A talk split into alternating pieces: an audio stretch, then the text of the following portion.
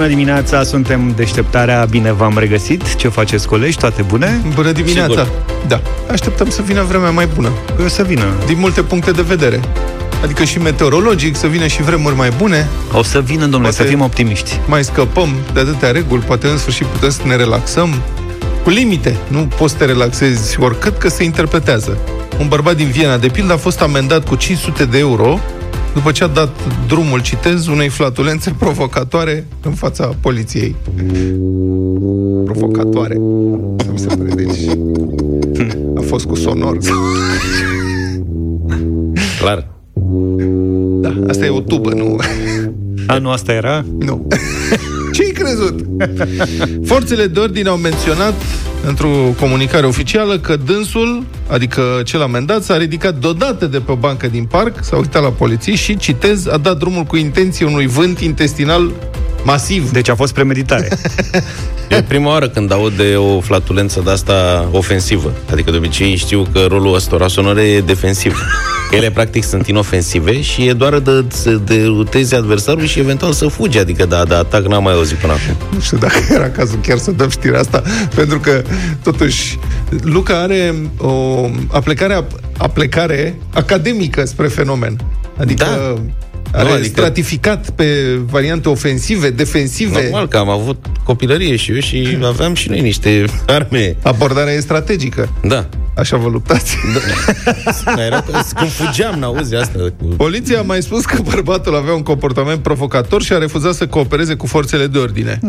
Mă gândesc că se grăbea undeva. Polițiștii... Dar eu nu înțeleg polițiștii, adică ei când dau cu gaze, care e problema? Exact. Serios? 10 august la noi. Polițiștii au precizat și că decizia... Da, și vorba aia, îți dau niște lacrimi de... Ai văzut? Polițiștii au precizat și că decizia poate fi atacată. Păi n-a fost atac și prima dată? Da. Mai vor sau ce? Asta numai în Austria se putea întâmpla, să-i dea amendă lui. S-a întâmplat și în România. Și în nu cred. S-a întâmplat în România, s-a documentat, de mai degrabă colegii de la Adevăr au făcut această documentare, care cred că a fost plină de surprize. Îmi imaginez ședința de redacție. Băi, hai să documentăm acest caz. Totuși, deci s-a mai întâmplat vreodată? Costele, du-te la arhivele poliției și verifică dacă în România s-a dat amendă pentru flatulență. Gata, șef. Și s-a dus la arhivă și a aflat. O amendă similară a fost dată și în 2016 în România. Polițiștii locali din Slobozia, mi se pare că numele spune tot, județul Ialuviț, au amendat un cetățean din cauza unei flatulențe. Deci vezi, mă, și austrieci și suntem toți cetățeni europeni, egali în fața legii. Potrivit procesului verbal, agentul poliției locale Slobozia, care a dat sancțiunea, a fost chemat să verifice cauzele unui accident rutier. La fața locului se aflau 4 persoane, printre care și cel care a fost amendat pentru flatulență. Deci ăla era și chibiț, înțeleg. Omul ar fi încercat să discute cu agentul cu privire la incident în momentul în care a comis fapta menționată și pentru care a fost tras la răspundere. Dar ce scrii în procesul verbal? Nu ne vorbea cu mine și la un moment dat... Da. Deci oare agentul știe să scrie... ce a fost în termeni științifici. Da, adică... doar de tipar.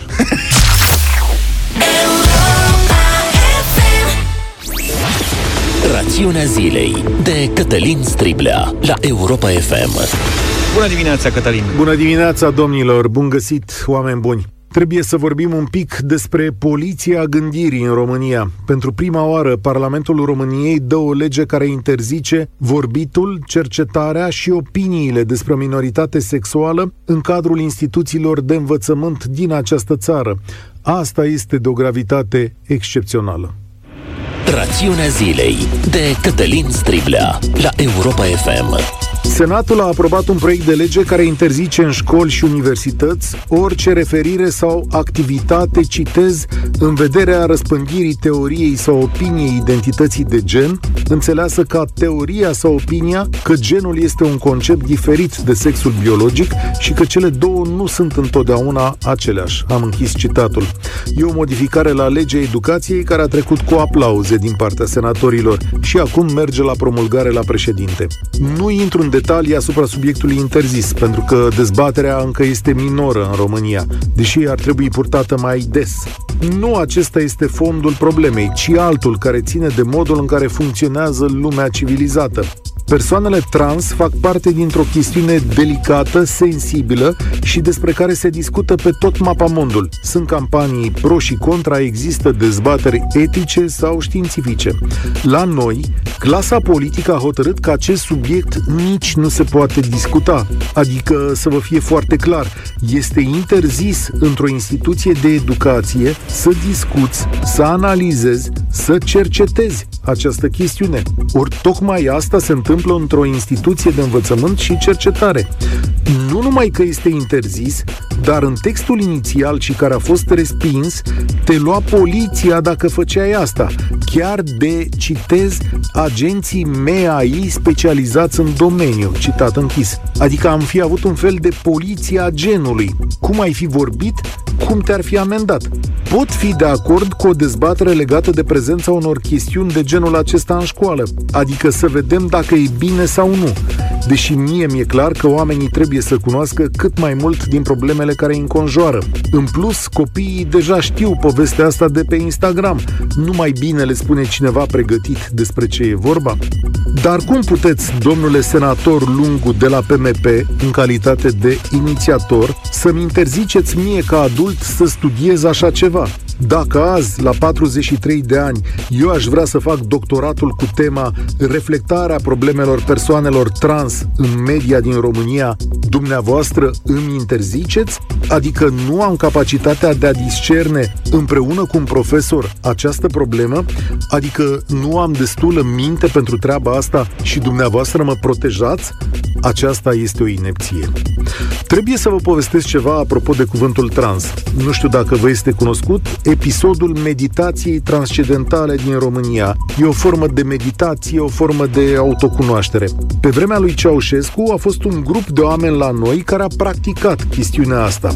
După ce li s-au dus gândurile în toate părțile, sau cel puțin așa a fost considerat la data respectivă, securitatea a interzis grupul și l-a considerat periculos. L-a desființat, iar pe unii dintre membrii săi i-a arestat. Au trecut ani și despre meditația transcendentală găsești lucruri la liber pe tot internetul. Ce vreau eu să vă spun e că mintea nu poate fi interzisă, nici gândirea, nici granițele ei. Ce ați făcut dumneavoastră s-a mai practicat în evul mediu și mintea omului tot a trecut mai departe. Legea dumneavoastră, domnilor senatori, nu o să treacă pentru că e neconstituțională, dar mai am ceva de zis la final. Ultimul amendament propus la modificările legii de un alt senator spune că este interzis prozelitismul politic făcut asupra elevilor în afara școlii de către partide. Ei bine, această propunere firească a fost respinsă, pentru că în țara asta e mai bine să fii într-un partid, dar nu e bine să fii ce vrei tu. Cătălin Striblea pentru rațiunea zilei. La 1:15 vă așteaptă cu România în direct.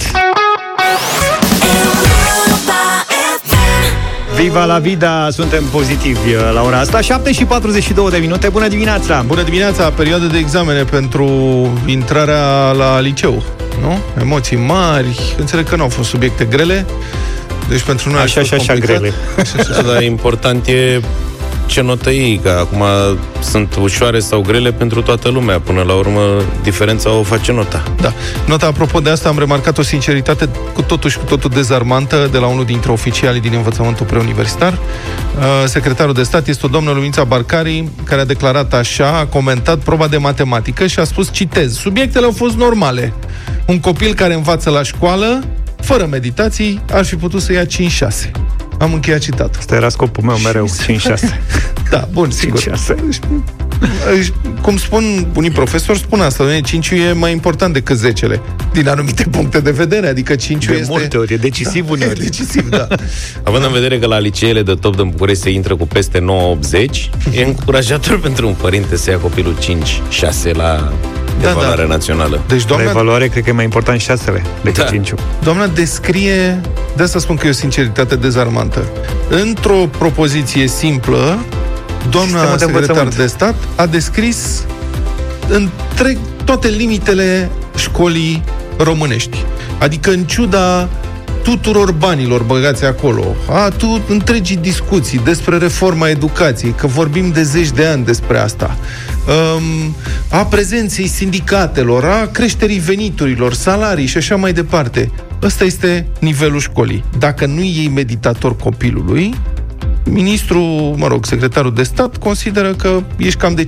Deci școala asta face, mai mult de 5-6 nu poate. Asta este limita pe care poate să o atingă școala românească cu resursele pe care societatea îi le pune la dispoziție și cu felul ei de a se organiza. 5-6. Aici o să te contrazică cei care ne ascultă. O să zică unde sunt salariile la mari? Că nu sunt chiar așa de mari. Unde sunt banii? Că niciodată nu sunt rechizite pentru copii. Întotdeauna trebuie să te duci să ții tu manuale nu știu de unde.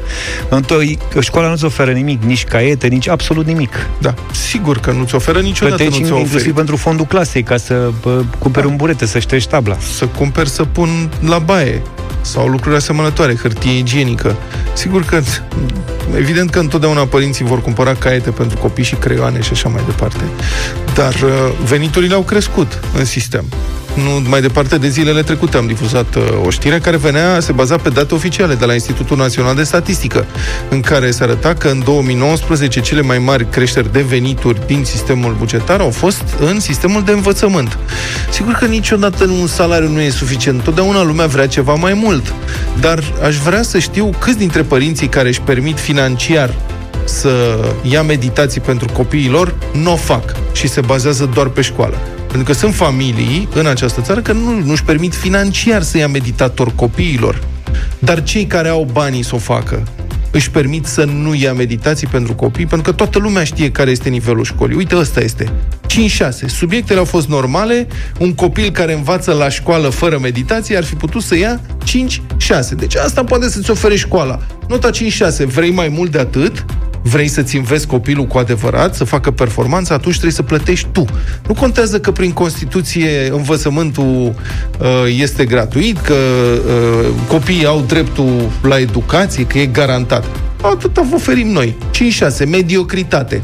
Pentru restul, frate, plătiți. Voi, părinții, asta e. Adevărul că n-am niciun prieten care să fi avut copil cu examene și să nu-i fi pus meditator la materiile importante.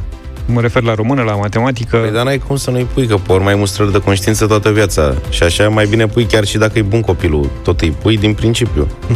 Iar în sistemul de educație, când aud că oamenii se plâng de venituri mici, da, veniturile sunt mici. Dar câți dintre profesorii care dau meditații, că practic toți copiii ai căror părinții își pot permite să le plătească meditațiile, cumpără? Câți dintre profesori se duc și raportează aceste venituri la fisc să plătească impozite? Sunt convins că unii o fac. Mă întreb ce proporție, în ce proporție, cât? 10% din toți profesorii care dau meditații raportează sumele? 80%? Bine, asta oare câți? E o discuție veche de când lumea, pentru că nu toți profesorii dau meditații, că sunt multe materii la care nu se pretează meditațiile. Și atunci, e discriminatoriu oarecum să ne referim doar la profesorii de matematică, română, limbi străine. Sigur, dar și examenele se dau numai la anumite materii. Asta da. Unde școala te pregătește. Adică știm dintotdeauna că copiii vor da examen la matematică, la limba română, poate limba străină. Sunt câteva, da? Vorbim de gimnaziu, mai departe se schimbă puțin. Sunt și multe ore în privința asta. Când întrebi pe cei care se ocupă de curricula învățământului preuniversitar, de ce sunt atât de multe ore? Păi da, se dau examene, cum de aici e... Ok, bine, se dau examene. Ăsta e nivelul? 5-6 fără meditator? Deci după toate aceste eforturi, după ce încărcăm orarul, după ce le băgăm în cap, le turnăm informații, rețineți, pe din afară, lucruri care nu o să vă folosească, de fapt, niciodată în viață, decât în cazul în care vă specializați strict în domeniul respectiv. În ce măsură școala românească pregătește acești copii pentru realitățile societății? Și în ce măsură este doar o organizație care susține salariile a câtorva sute de mii de angajați, care tot ce pot face este să ofere un nivel de 5-6 copiilor. Dar poate sistemul nu-i făcut pentru susținerea copiilor, ci pentru susținerea unor profesori care dau meditație. Ai văzut ce bine se câștigă. Unii și-au luat câteva case, nu? Din meditație au câștigat. Asta și spun. Școala în România, ar trebui să ne gândim în fiecare zi la asta. Școala în România este făcută, este organizată pentru copii sau pentru profesori? Începe fiecare dimineață cu zâmbet pe față la Europa FM. Știm că diminețile senine asigură starea de bine. Bien Plus antistres de la Fitterman Pharma și Europa FM vă invită la concurs. Intrați pe europafm.ro și împărtășiți-ne modalitățile la care apelați pentru a elimina stresul. Puteți câștiga un kit Bien Plus antistres constând în 3 cutii Bien Plus antistres ca tu să rămâi echilibrat, fără stres, și un sac de box de birou pentru acele zile în care vrei să te eliberezi de stres. În această dimineață a câștigat Ruxandra din București, care se relaxează ascultând Dance Me to the End of Love a lui Leonard Cohen. Foarte frumos, jocul meu antistres, nu te supăra frate, și îl joacă împreună cu fiul său. Nu, ce tare, nu știam că mai există, nu te supăra există, frate. Sunt o mulțime de versiuni. Activitatea casnică antistres, țineți-vă bine, pregătirea prăjiturilor. Asta, da. În sfârșit am scăpat de curățenie. Cred că Luca vrea să fie ceva mai vesel. Luca vrea să fie înfiat de data asta. Mâncarea mea antistres, înghețată cu fructe sau cu caramel. Înghețată e clar mâncarea favorită a românilor. În urma acestui concurs am stabilit asta.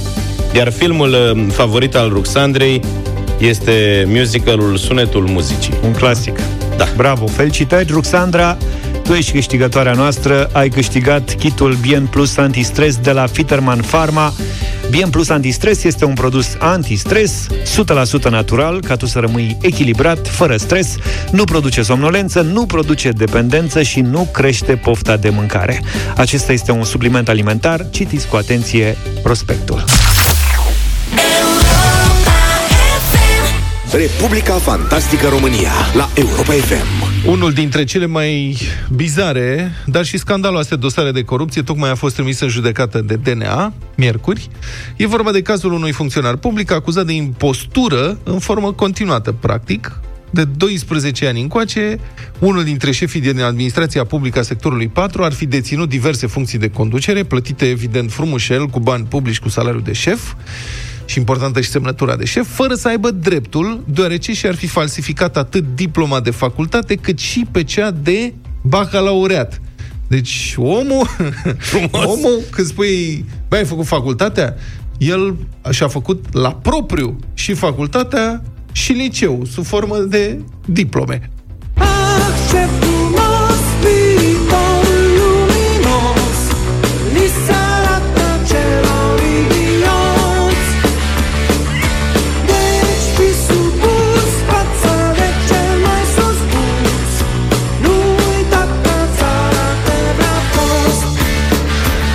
Pe cine anume vrea țara prost?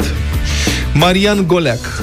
Acum este director interimar al administrației domeniului public din sectorul 4, ADP o să-i spunem.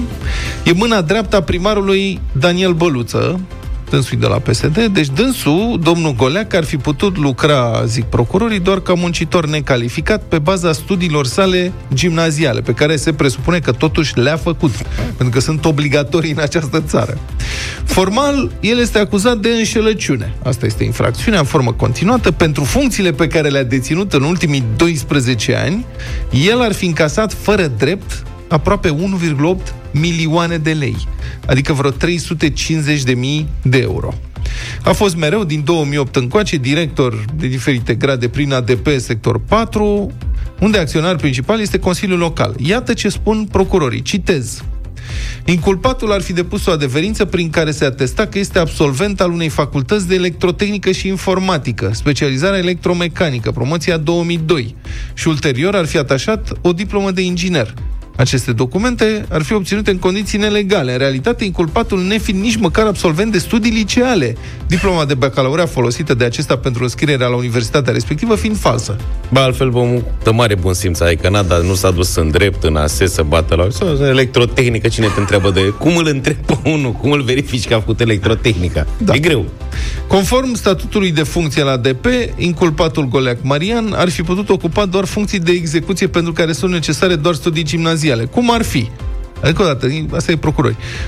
Floricultor, lucrător pentru salubrizare spații verzi, îngrijitor clădiri. Oare cum arată îngrijitorul de clădiri? Nu știu, dar florarul sigur face mulți bani. Așa? Fierat betonist, pavator, etc., afirmă procurorii DNA. Eu acum nu știu dacă se pricepea totuși, adică trebuie știință să fii pavator. Eu mă uit la pavajul din fața casei mele și sunt foarte îngrijorat. Nu știu ce să-i fac, l-aș repara, dar nu mă pricep. Dar Marian Goleac pare să fie, din păcate, ceva mai mult decât numai un directoraș impostor de prin primărie care și-a falsificat diplomele, că-ți vine să râzi când auzi de toată povestea, însă sub amuzamentul inițial de desubt stă puroiul.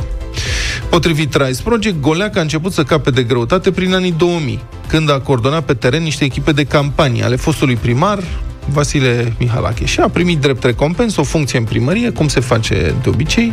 Apoi a început să-și facă o rețea de influență, aparent cu sprijinul clanurilor interlope din zona.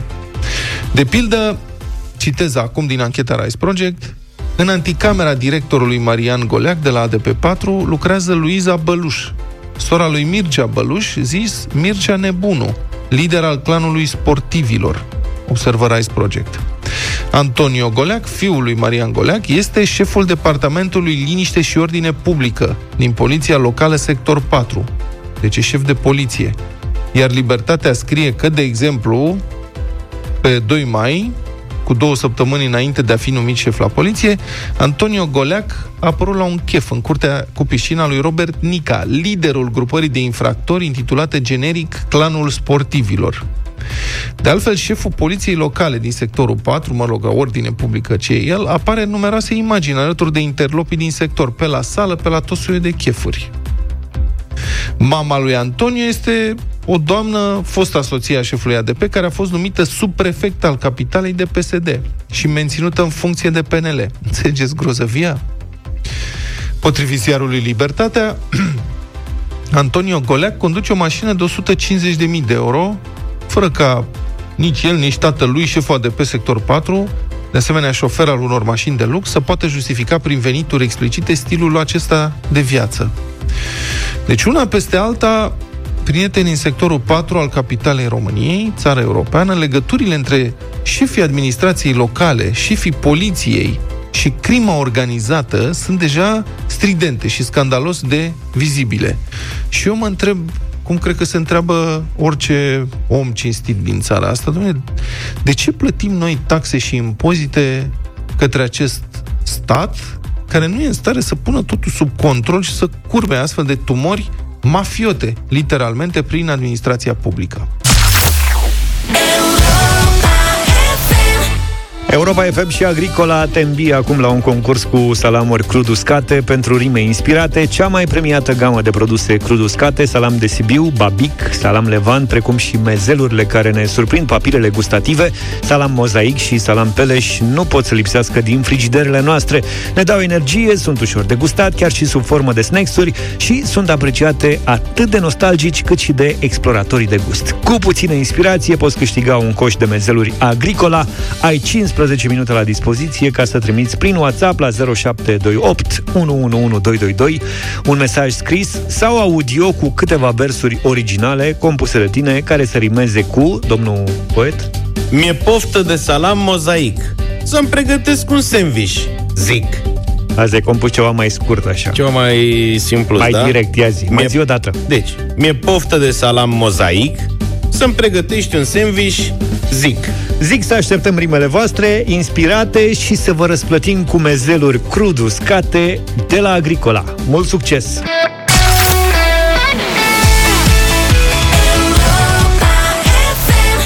Funhouse, ping, 8:24. Dom'le, există o publicație, se cheamă Europe Today, în care se dau, mă rog, este vorba despre Europa și mi-a atras atenția acest titlu. Că apărăm și noi acolo sau ce? Da, apărăm, este un clasament și rar vezi așa ceva, adică titluri de genul ăsta îți atrag atenția și trebuie să vorbim despre asta. Este, mă rog, o hartă a vitezelor de internet din Uniunea, din Europa, de fapt, nu doar din Uniunea Europeană.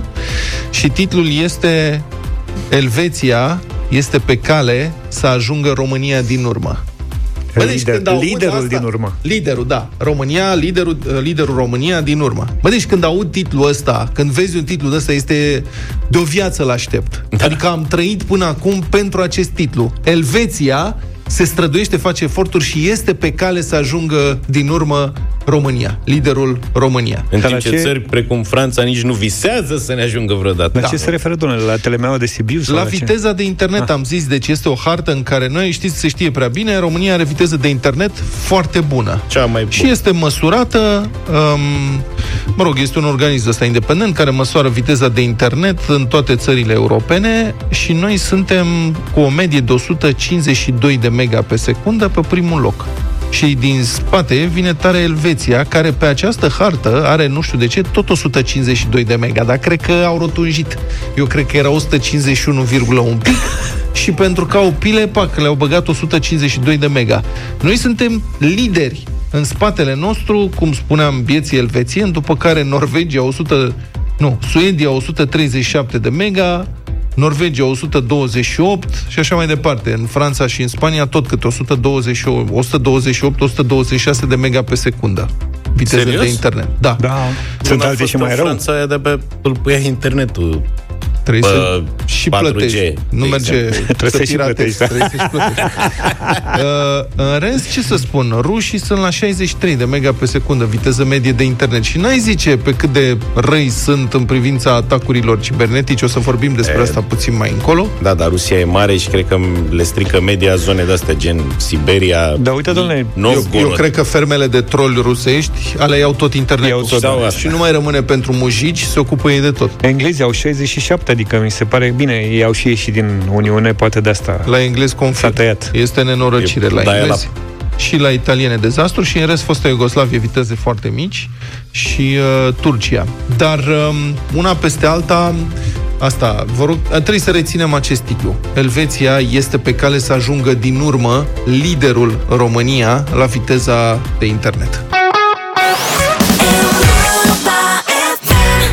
American Woman, 8:37 de minute. Europa FM și Agricola te îmbie cu salamuri crud uscate pentru rime inspirate. A sosit momentul să aflăm câștigătorul de astăzi. Imediat o să dăm și de el, însă am primit foarte multe mesaje. Da, multe și bune. Uite ce ne-a trimis Ana. Mi-e poftă de salam mozaic să-mi faci cu un sandwich zic. Pâinea prăjită unsă cu unt un pic și pe deasupra un babic, o roșie și castravete, vor sta pe sandwich, măi băiete! Mulțumim, Ana! Ne-a trimis un mesaj și Gabriel din Bacău. Când mă trezesc din somnic, mi-e poftă de salam mozaic, să-mi pregătesc un sandwich zic. Și aș mai pune încă un pic, mozaic, e salamul minunat de Agricola livrat și de toți apreciat, imediat eu te-am mâncat. Dar stai, parcă am visat că te-am în farfurie, în sandwichul meu fie, mai aștept până dimineață, cu tine e altă viață. Și mesajul câștigător? Nu vreau icre negre, nici foie gras și nici aspic. Aperitiv am plăcere, mi-e poftă de salam mozaic. Să-mi fac un sandwich, zic. Mulțumim pentru participare, tu ești câștigătorul nostru. Nu uitați, oricând aveți chef de o gustare crud-uscată, mezelurile Agricola vă satisfac pe loc pofta. În această gamă găsiți, de exemplu, salamul uscat mozaic, un adevărat răsfăț gustativ și vizual. Are o savoare și aspect diferite față de alte produse crud-uscate, inspirația mediteraneană conferită de tocătura mare, fermă, care pune felia în evidență și provoacă simțurile, este obținută dintr-un amestec echilibrat de carne de porc, carne de vită și slănină tare.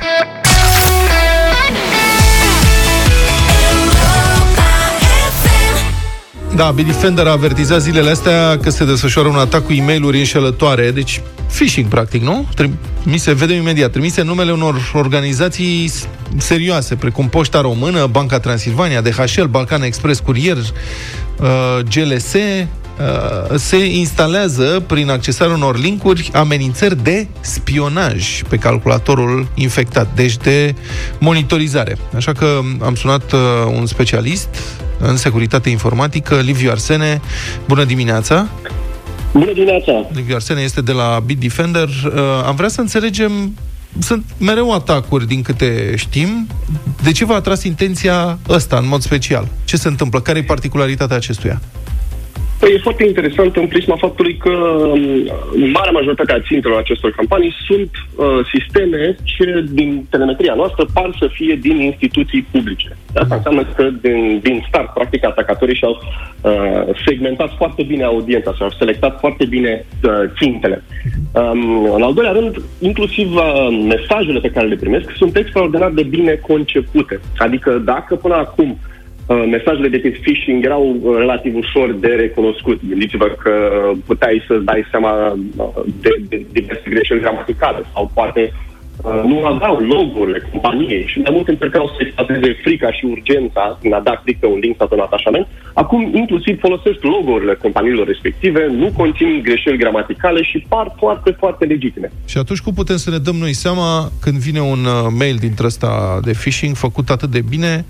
Care sunt alte criterii pe care le putem folosi ca să ne dăm seama că riscăm să fim păcăliți? Foarte bună întrebare. Există câteva mici semne. Spre exemplu, puteți verifica adresa de e-mail de la cine ați primit acel mesaj. Spre exemplu, în cazul de față, deși adresa de e-mail pare să vină de la firma respectivă de curierat, numele, adică partea din față, dinainte de domeniu, nu seamănă deloc cu adresa obișnuită de la firma respectivă. Un al doilea lucru pe care îl puteți face este să verificați atașamentul.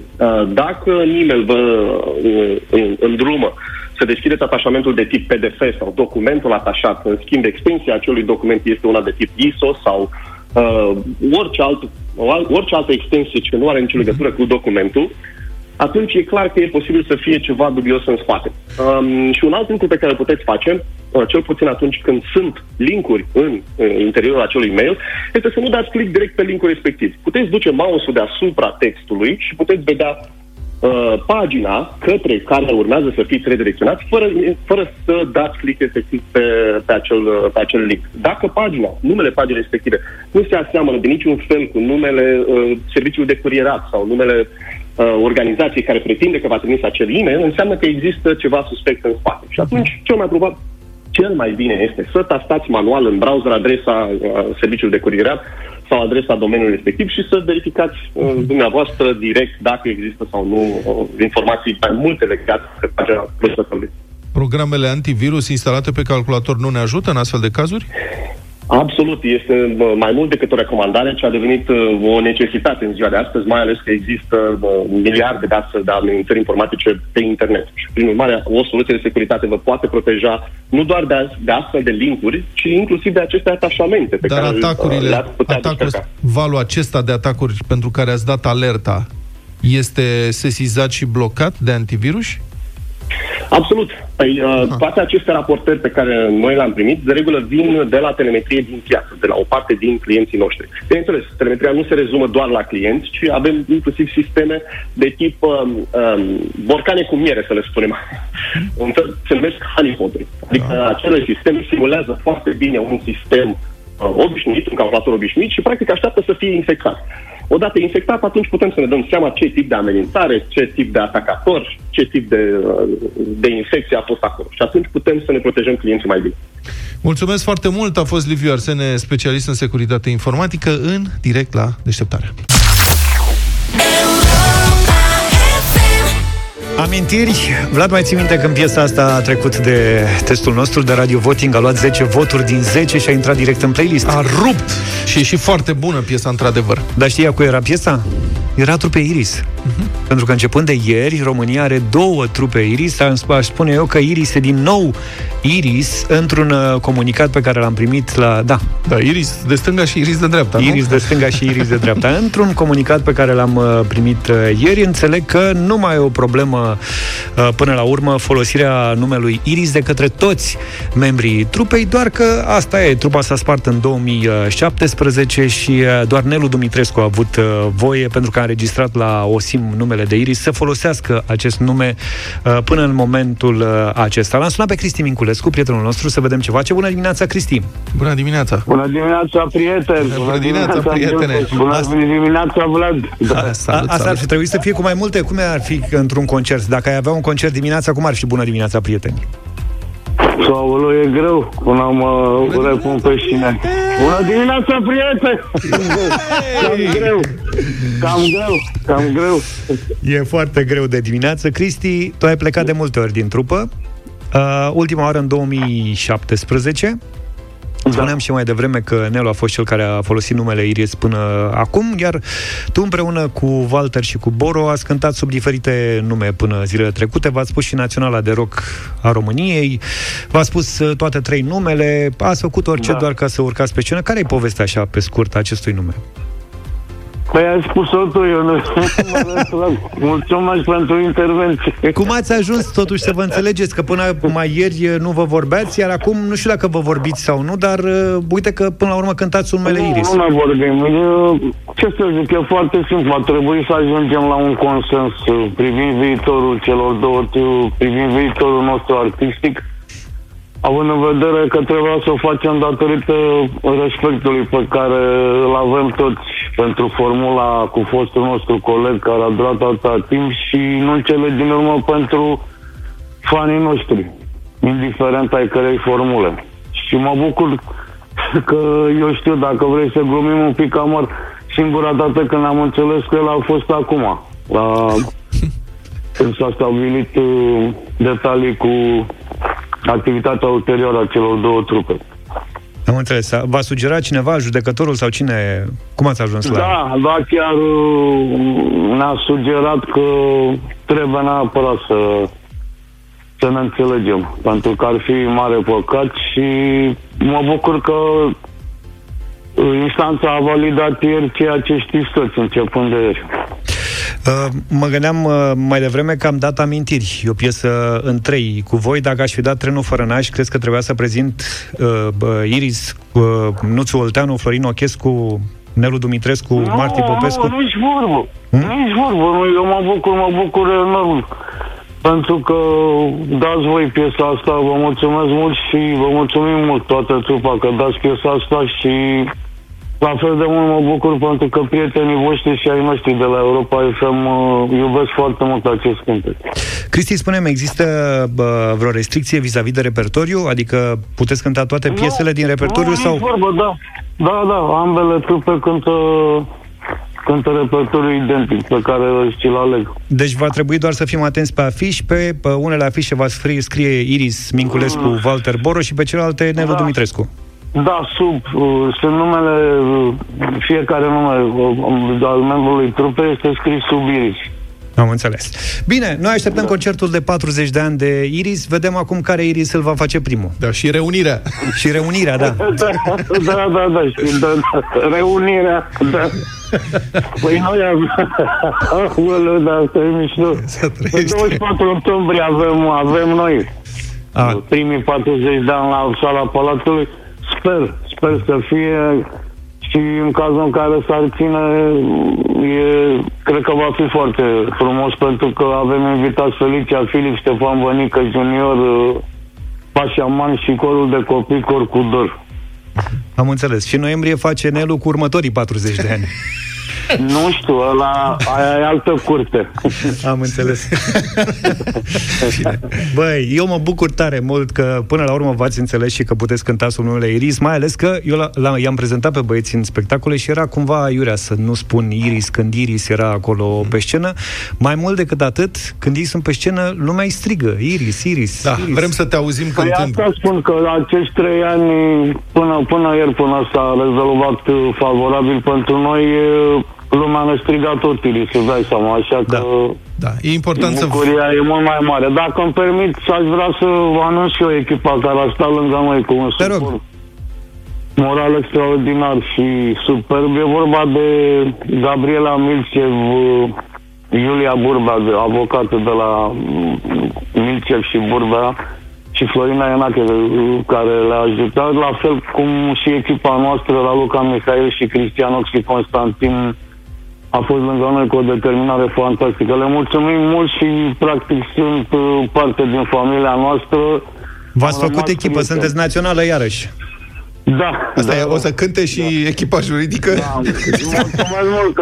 mulțumesc mult că mi-ai permis să anunț pe cei care v-au ajutat. Noi o să vă ajutăm cu aplauze, începând poate chiar din acest moment. Îți mulțumesc mult, Cristi, multă baftă și vă așteptăm pe scenă. Știi că voi aveți mâna bună la Europa FM, de câte ori m-ai sunat Am avut evenimente foarte mișto, evenimente ulterioare. Păi uite, ne urcăm pe scenă cât de curând. Cristi, îți mulțumim tare mult! Vlad, tu ai rămas la piesa de ieri, așa că nu mai dăm, dacă ai dat-o ieri. Sunt la impuse, piesa Yesterday, imaginată, compusă, interpretată de Paul McCartney și ziua lui Sir Paul McCartney, ca atare propunerea mea este Yesterday. Yesterday, all my troubles seem so far away. Now it looks as though they're here to stay.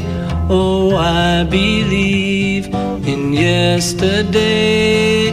Suddenly. O să-i spunem la mulți ani lui Paul toată ziua astăzi. Poate o să mai încolo. Paul e băgat și în piesa mea Hard Day's Night. Bine, așa, dacă stau să mă uit bine, inclusiv propunerea mea din această dimineață e tot o compoziție a lui Paul McCartney. Este despre ultimul album Beatles, care se numește Let It Be, și este un imn dedicat regretatei sale mame. Let It Be e propunerea mea.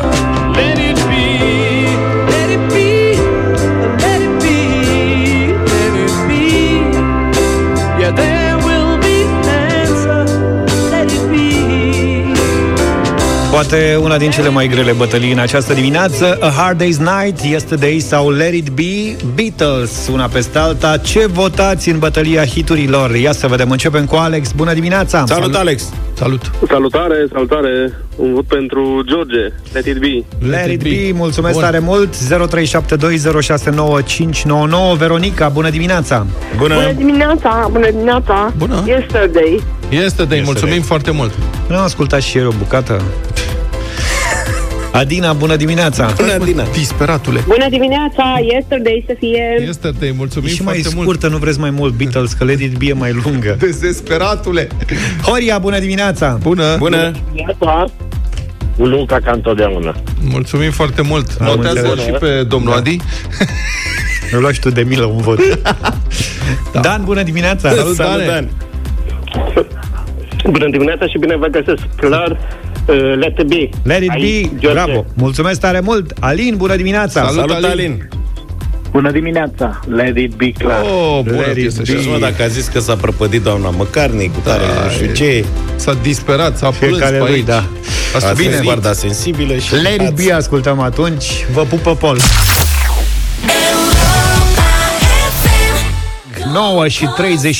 9:35, gata, școala la distanță, oficial sunt în vacanță și copiii, dar mai ales părinții, și asta pentru că după perioada prin care am trecut, când pe lângă treburile casnice și munca de la biroul de acasă, părinții au fost nevoiți să facă și lecții alături de copiii lor, iată că a venit și momentul unei bine meritate vacanțe pentru ei înșiși. Cu Europa FM și LG începe vacanța părinților ascultători, o vacanță mare, cam cât un Smart TV LG în fiecare zi. Trebuie doar să intri pe europafm.ro și să ne povestești o amintire frumoasă și, de ce nu, haioasă din perioada de izolare trăită alături de ai tăi și poți câștiga zilnic un voucher în valoare de 1000 de lei pentru un Smart TV LG pe gustul tău.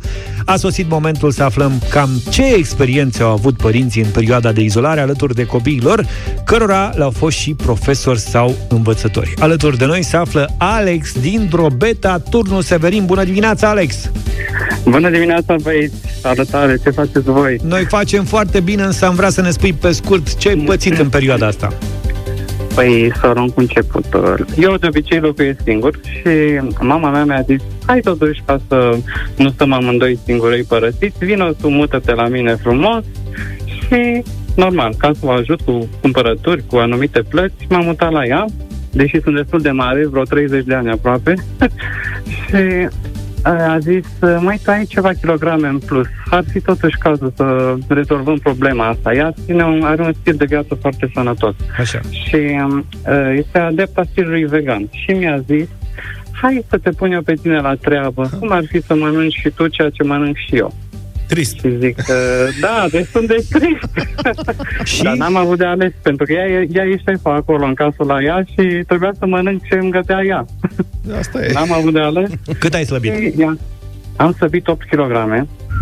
Mamă. Dar da, și cred că știu că vă interesează și pe voi, nu? Da, da, da. O să vă dau niște rețete, ceva. Nu ne mai scapă nicio rețetă, stai liniștit. Alex, felicitări, să știi, uite, te anunțăm oficial cu Europa FM și LG, intri în vacanța părinților, ai câștigat un voucher în valoare de 1000 de lei pentru a-ți achiziționa un Smart TV LG care să-ți aducă mai multă distracție într-o bine meritată vacanță. Da, deci se pare că nu m-am chinuit degeaba să mănânc brioșele alea vegane și linte cu cartofi dulci și tot ce am mai mâncat eu pe acolo. Oprește-te aici că ne faci poftă. Da.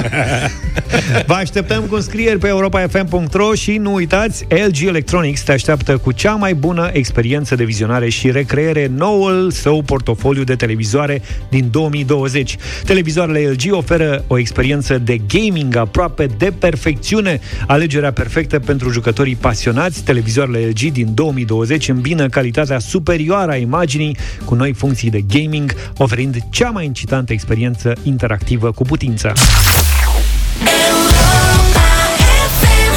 3 lucruri pe care trebuie să le știi despre ziua de azi. Pe 18 iunie 1940, prim-ministrul britanic Winston Churchill a ținut cel de-al treilea discurs faimos din timpul așa numitei Bătălia Franței. Era o perioadă dezastruoasă din punct de vedere militar pentru aliați. Cu mai puțin de 48 de ore înainte, Franța se declarase învinsă în războiul cu Germania nazistă și ceruse pace. Anglia rămăsese astfel practic singură în fața urgiei. Churchill a mers în fața Parlamentului și, într-o atmosferă sumbră, a chemat națiunea să se unească și să lupte pentru supraviețuire ca niciodată până atunci. The whole fury and might of the enemy must very soon be turned on us. Întreaga furie și puterea inamicului se vor îndrepta curând spre noi. Hitler știe că trebuie să ne înfrângă pe această insulă sau altfel va pierde războiul. Dacă îi putem rezista, întreaga Europa va putea fi liberă și viața va putea merge înainte în zone mai luminoase. Dar dacă noi dăm greș, atunci lumea întreagă, inclusiv Statele Unite, se vor prăbuși într-o epocă întunecată, sinistră și chiar mai îndelungată decât precedenta. De aceea să ne adăugăm forțele și să ne concentrăm pe ce avem de făcut, astfel încât, chiar dacă Imperiul Britanic și Commonwealth-ul vor dura 1000 de ani, urmașii noștri să poată spune despre noi: aceasta a fost momentul lor cel mai bun.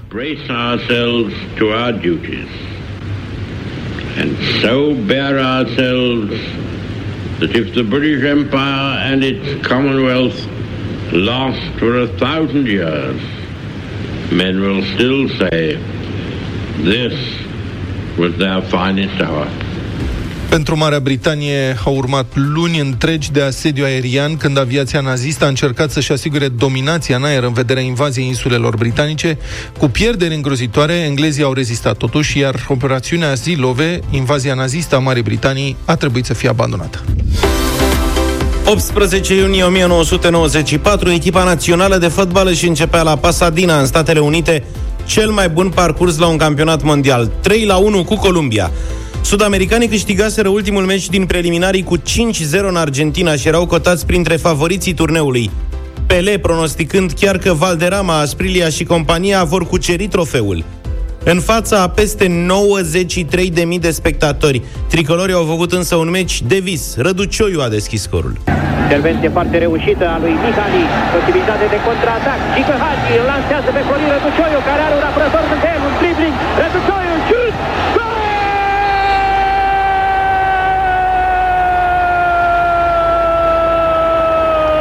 România! Minutul 16 marchează Florin Răducioiu. Selecționerul Angel Iordănescu a gândit un sistem ultra-defensiv. România s-a apărat practic cu 7 jucători. Stelea în poartă, fundaș Dan Petrescu, Mihali, Prodan, Belodedici și Dorinel Munteanu, plus Gică Popescu și Lupescu. Contraatacurile erau asigurate de Răducioiu și Ilie Dumitrescu din pasele geniale ale lui Gică Hagi, care a și marcat memorabilul gol de 2-0.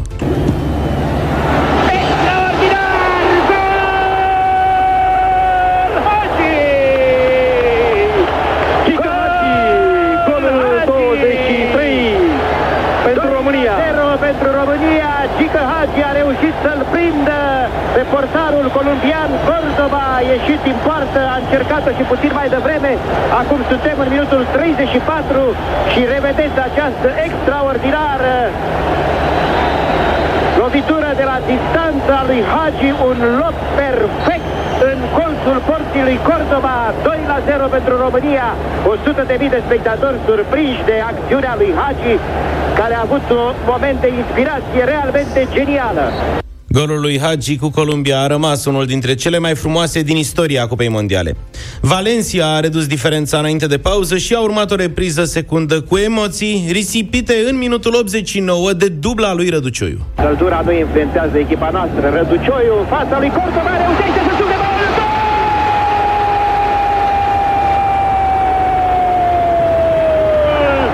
Am câștigat! Victorie! Echipa României conduce cu 3-1. Suntem finaliști. A marcat în minutul 89 Florin Răducioiu. România-Columbia 3-1. Ce vremuri, aveam 14 ani și meciurile se jucau noaptea. Mă trezea bunicul să ne uităm împreună la telecolorul ăla mic. Nici nu mai țin minte, adică nici nu mi imaginez cum ar fi acum să te mai uiți la un meci de fotbal pe o diagonală, la un telecolor mare atât de mică și în condițiile alea de imagine, dar bucuria a fost pe măsură, a ieșit lumea pe stradă. Da, apropo de asta, eu am răgușit atunci și mi-am pierdut vocea, totul că am ieșit pe stradă cu tot Bucureștiul, de fapt, da. Și a doua zi la redacție am fost aproape dat afară de directorul de știri de atunci, care mi-a spus că vocea este argument profesional și dacă îmi pierd vocea înseamnă că nu mai am ce căuta în redacție. Bine, domnule, că nu mai avem meciuri de astea, căut acum la radio de tot. Da. România-Columbia 3-1, așa începea drumul către sfertul de finală din 94, cea mai bună clasare a naționalei la un mondial. Mai multe despre peripețiile tricolorilor în America în edițiile viitoare ale rubricii 3 lucruri pe care trebuie să le știi despre ziua de azi. Bravo! Astăzi, Sir James Paul McCartney împlinește 78 de ani.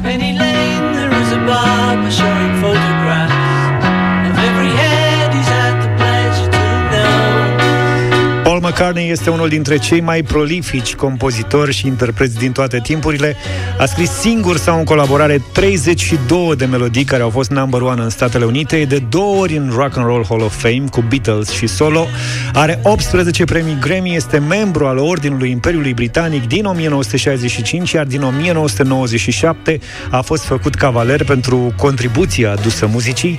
La ultima estimare de anul acesta, averea lui Paul McCartney era estimată la 800 de milioane de lire sterline. Sunt ceva bănuți. Pe John Lennon l-a cunoscut la vârsta de 15 ani, când s-a alăturat trupei de Quarrymen, proiect care avea să se transforme 3 ani mai târziu în Beatles.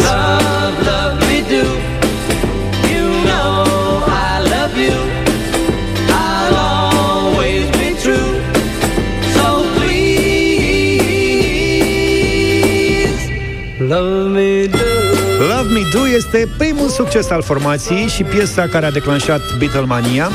A urmat și Loves You, I Want to Hold Your Hand sau Can't Buy Me Love. În august 1965 a apărut Yesterday. All my troubles seem so far away. Now it looks as though they're here to stay. Oh, I believe in yesterday. A fost prima piesă a trupei în care era implicat doar un singur membru al formației, de la compoziție până la interpretare. Yesterday este 100% piesa lui Paul. După Beatles, Paul McCartney a început o carieră solo, dar în anii 70 a lansat alături de soția sa, Linda, trupa Wings, una dintre cele mai populare din acea vreme. Dincolo de muzică, participă la diferite proiecte pentru organizații de caritate internaționale legate de drepturile animalelor, vânătoarea de foci, sărăcie, vegetarianism sau educație muzicală. Una peste alta nu se plictisește. Exact. Vegetarian convins, lui Paul îi place foarte mult iarba. În anii 60 împărțea buchete întregi cu Bob Dylan la New York. Fosta soție Linda îi împărtășea întru totul această pasiune. Cei doi au fost arestați din Suedia până în Japonia, cam peste tot. Dar păi îți place să cosăști ușor. Iar Statele Unite nu i-au mai oferit viza de intrare în 1973, doar din cauza consumului. Paul McCartney spune că se simte inspirat de această pasiune, doar că îi plăcea atât de mult încât uita propriile versuri în concert atunci când exagera. Sigur, astăzi de ziua lui o să primească un buchet special, așa că îi spunem și noi la mulți ani lui Paul, de ziua lui, 78 de ani, la mulți ani, maestre. Terminăm cu Hope of Deliverance. Ne auzim și mâine dimineață în deșteptarea, numai bine. Toate bune! Pa, pa!